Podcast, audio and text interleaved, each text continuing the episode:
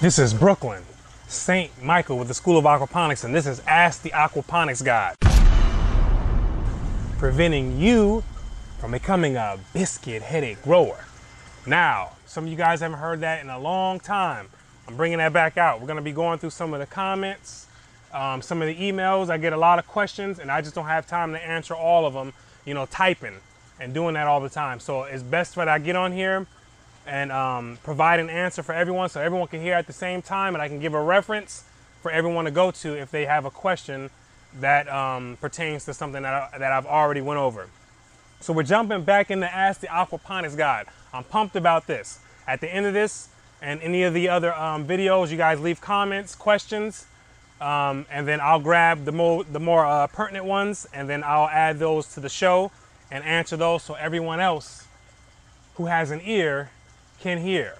All right, so with that being said, we're gonna jump into some of the questions right now. I got my computer with me, the laptop. I'm gonna be going in here and um, reading off some of the questions and then breaking it down. All right, come on, we about to talk aquaponics. I can feel it right now. Hold on. Woo! Let's get to the first question, right? This is from Amni Love. It says, so if the Nile tilapia grows faster, do they require more feeding and special care? So this is a question that comes off of the video that I made about tilapia. It's called Let's Talk Tilapia.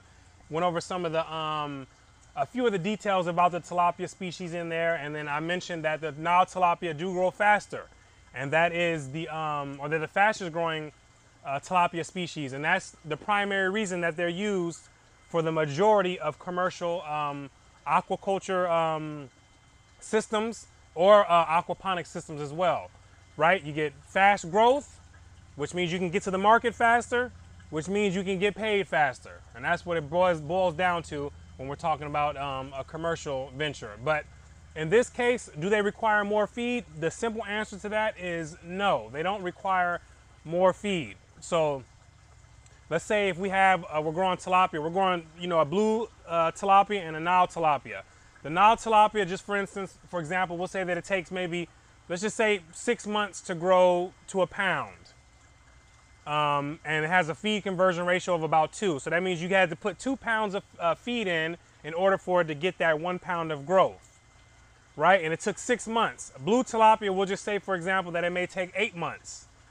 And but the feed conversion ratio is the same. It still took two pounds to get that one pound of growth. The only difference is that Nile tilapia, you had to feed it.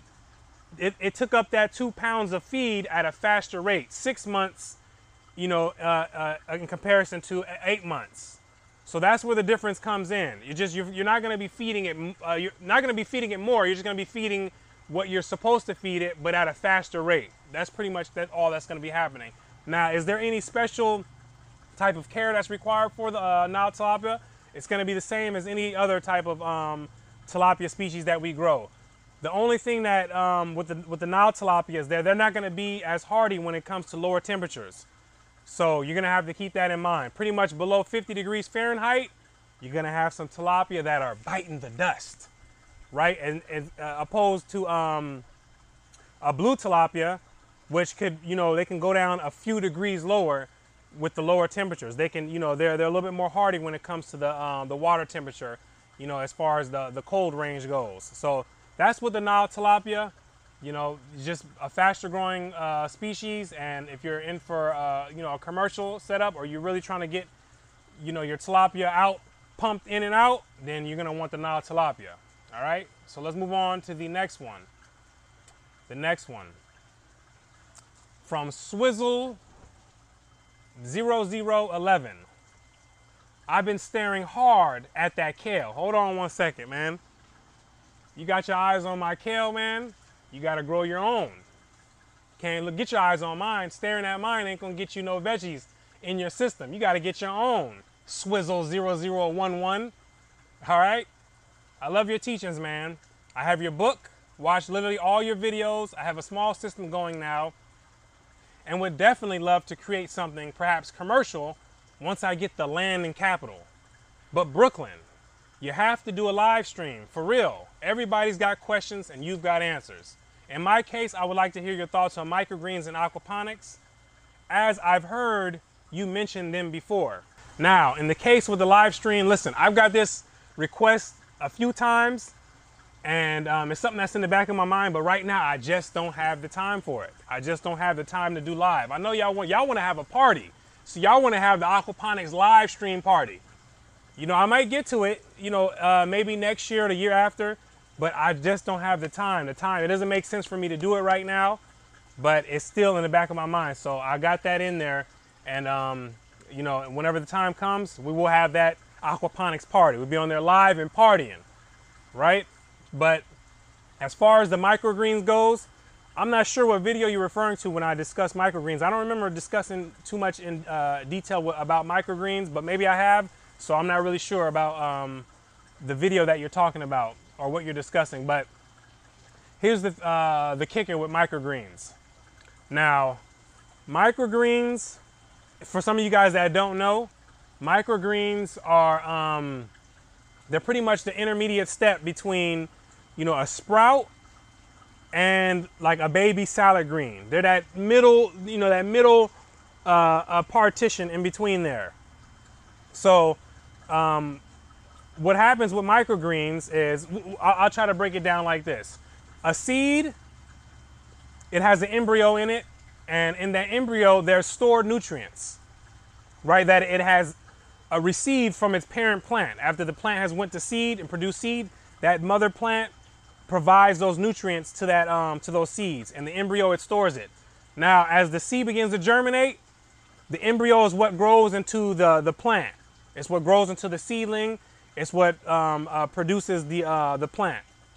Now you start having um, you start having your uh, your apical meristem starts to grow. You start having cell division. That plant, it's using the stored nutrients that it gained from um, that it had in store. So once it starts to grow, it's using off all those nutrients and it starts to get to, you know, it starts to develop its cotyledons and then its first true leaves. You know, around that area is when you start to harvest the microgreens. But at the same time is where it's just running out of uh, its food storage.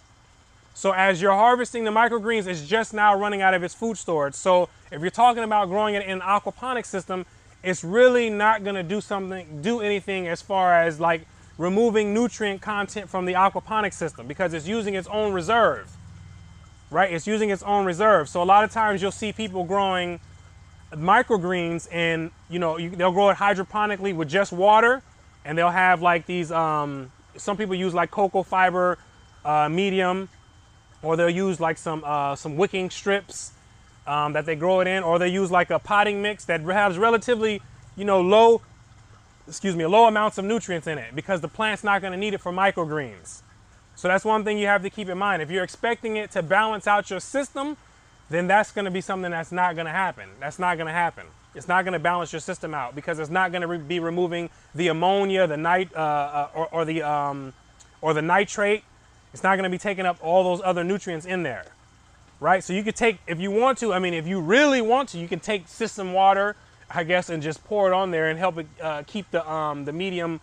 You can keep it moist, but you know it's not going to be doing anything as far as that. So doing it in aquaponics, you know, it's really kind of futile. You know, it's you know it's really not going to do anything. So it's just up to you on that. If you have a marketing proposition where you want to say it's microgreens aquaponically grown and that's what people want to hear, by all means, man, you know, go for it. But you know it's not going to be doing it's not going to be creating that balance in aquaponics growing it off of microgreens. So hopefully that helps you with that question on the microgreens. And um, you know and hopefully that that gives you guys a better perspective of what's going on. Now let's move on into the next one. Let's move on to the next one. This is from salah mohammadi. It says hi sir i have this problem with my system the plants die because of iron deficiency. I did add iron, but they still died. Would you help me get it right? I don't have the tools to check pH, ammonia, ammonium, nutrients. Please, sir. So, Mr. Salah Mohammadi, I'm going to present it to you this way. And for everyone else, hopefully you can get an understanding um, in the way that I'm going to pretty much break it down to you. So you'll be able to understand exactly the, what the real issue is in this question that you're asking, and then that you'll hopefully be able to fix it. And everyone else will get the hint and be able to fix it as well. If anyone else is in the same predicament. Now I'm going to present it like this. Let's say you have an air conditioner, and let's say you want it to blow cold air, but it's blowing hot air. Something is wrong with it. You don't know what's going on. Or maybe the outside fan on the air conditioning unit is not running, or maybe the air conditioner doesn't, it just doesn't turn on in general. You call over an AC technician. The AC technician is going to have a set of tools and equipment. Maybe a, um, the pressure gauge, you know, your manifold, maybe uh, uh, electrical meters, maybe uh, drills, you know, and other types of tools that's going to allow the AC technician to do a proper diagnosis on the problem. Same thing if you go to the doctor. You know, the doctor is going to have a set of tools as well. You're going to see the nurse first. They're going to have their steth- uh, stethoscope. They're going to have, um, you know, a blood pressure monitor. And they're going to be able to use those tools and equipment to allow them to have an accurate and rapid diagnosis of whatever it is you may have. You know, if you have maybe something wrong with your leg, you may have broken some bones or, you know, you have uh, torn some ligaments. X-rays are what they're going to use to do, give a proper diagnosis. When it comes to aquaponics and plants, water quality,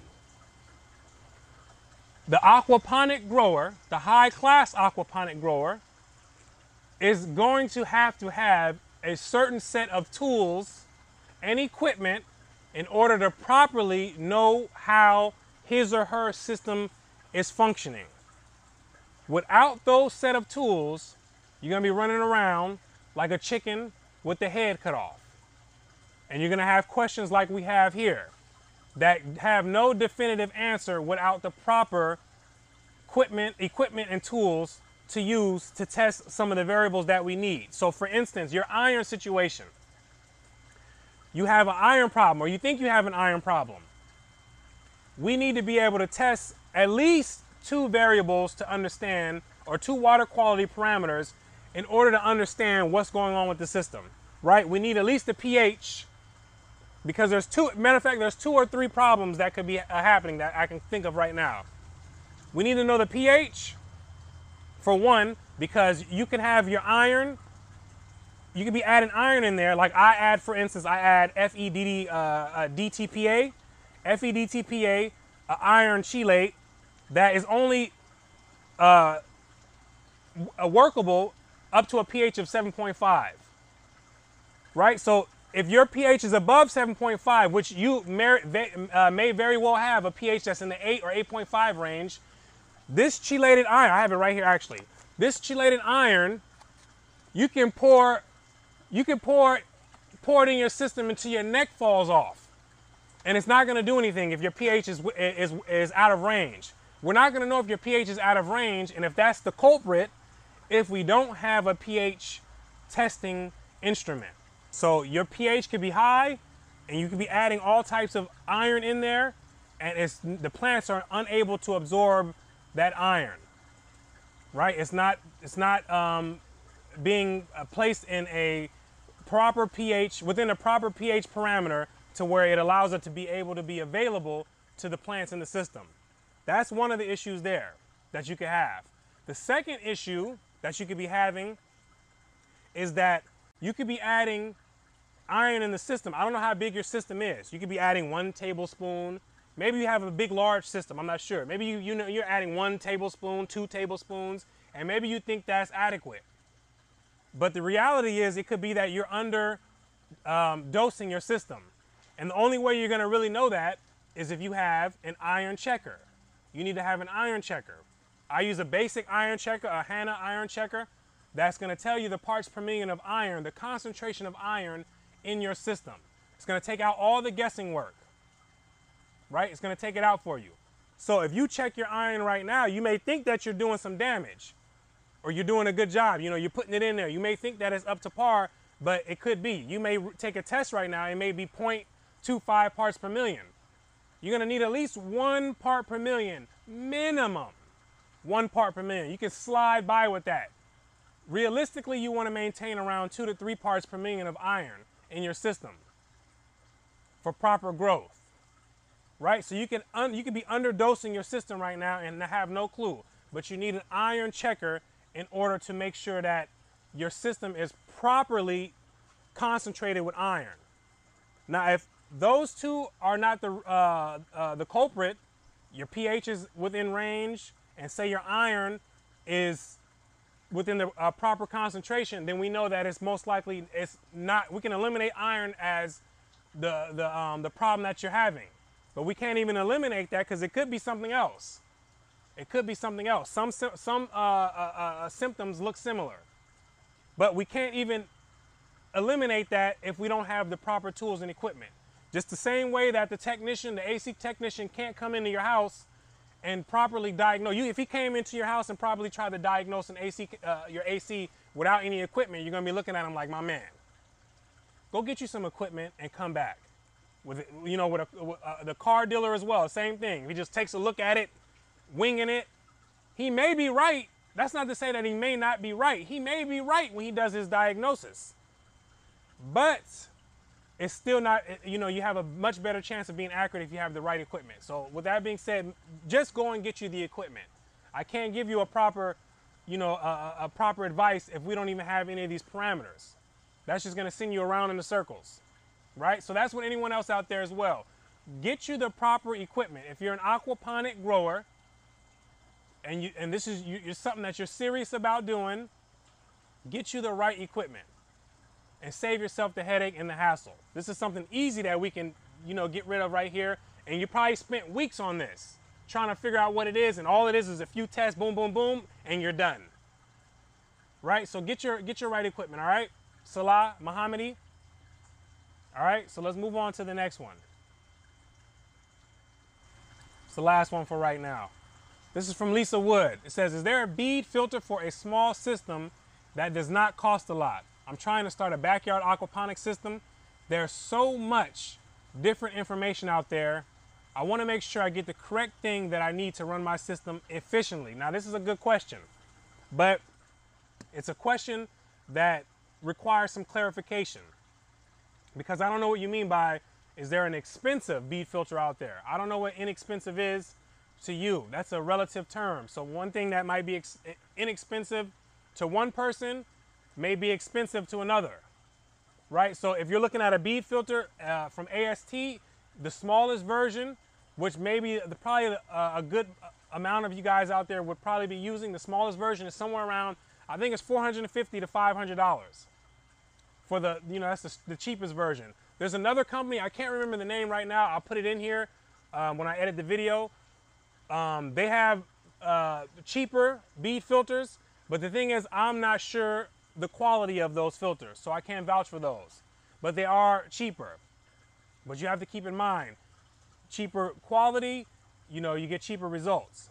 That's usually the correlation. But it's not always the, um, the correlation, but it typically is. So if someone has any experience with the other bead filter, then you, you know, you can let me know. But I, I don't have that experience with it, so I really don't know. But it's around 400, uh, 450 to $500 for the cheapest one from AST. The bubble bead filter. Now, I don't know if that's expensive to you. Some people, that's like an arm and a leg. They're about to break their neck trying to afford that. To other people, that's like, that's it. So it's a relative. So I can't give you, I can't tell you if, it, if it's cheap or not to you. You have to answer that question. But it's around 450 to 500 bucks. And um, then you have yourself a bead filter. All right, so these are the questions right now for this week or for right now. Like I said, you guys can submit your questions uh, your comments or whatever you're looking to get answered, and um, I'll be able to help you guys out. I'm looking forward to seeing what you guys have and uh, being able to provide information to the best of my ability to you guys to help you guys get to growing, man, because you guys need to be growing. Y'all missing out, man. I got some fruits that I'm about to be experimenting with right now. Of course, I got the leafy greens, Swizzle 001, uh, 0011. Get your eyes off my kale, man. Grow your own. I still got my Swiss chard. I'm about to munch on these. 50,000 vegetables coming up right after this. Um, I got some other Asian greens. It's, it's, heating up right now, so you know the selection is uh, is limited. But I got some greens growing. We got the fruits growing. These about to pop up. I'm gonna see how these do um, in this system. I got my hypothesis on how I think these are gonna grow in here, but uh, we're gonna have to see how that, that turns out. You know, we got the fish, of course, everything is popping off still, but you guys are missing out, man. Aquaponics is fire. It's fire, man. Once you get this thing going, you got the right stuff, man, and and you know you got the, you, at least the basic, the fundamentals down. This thing is like a piece of cake, man.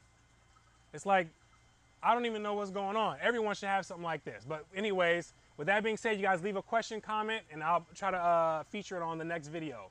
All right. This is Brooklyn St. Michael with the School of Aquaponics, reminding you to stop walking and get you a car.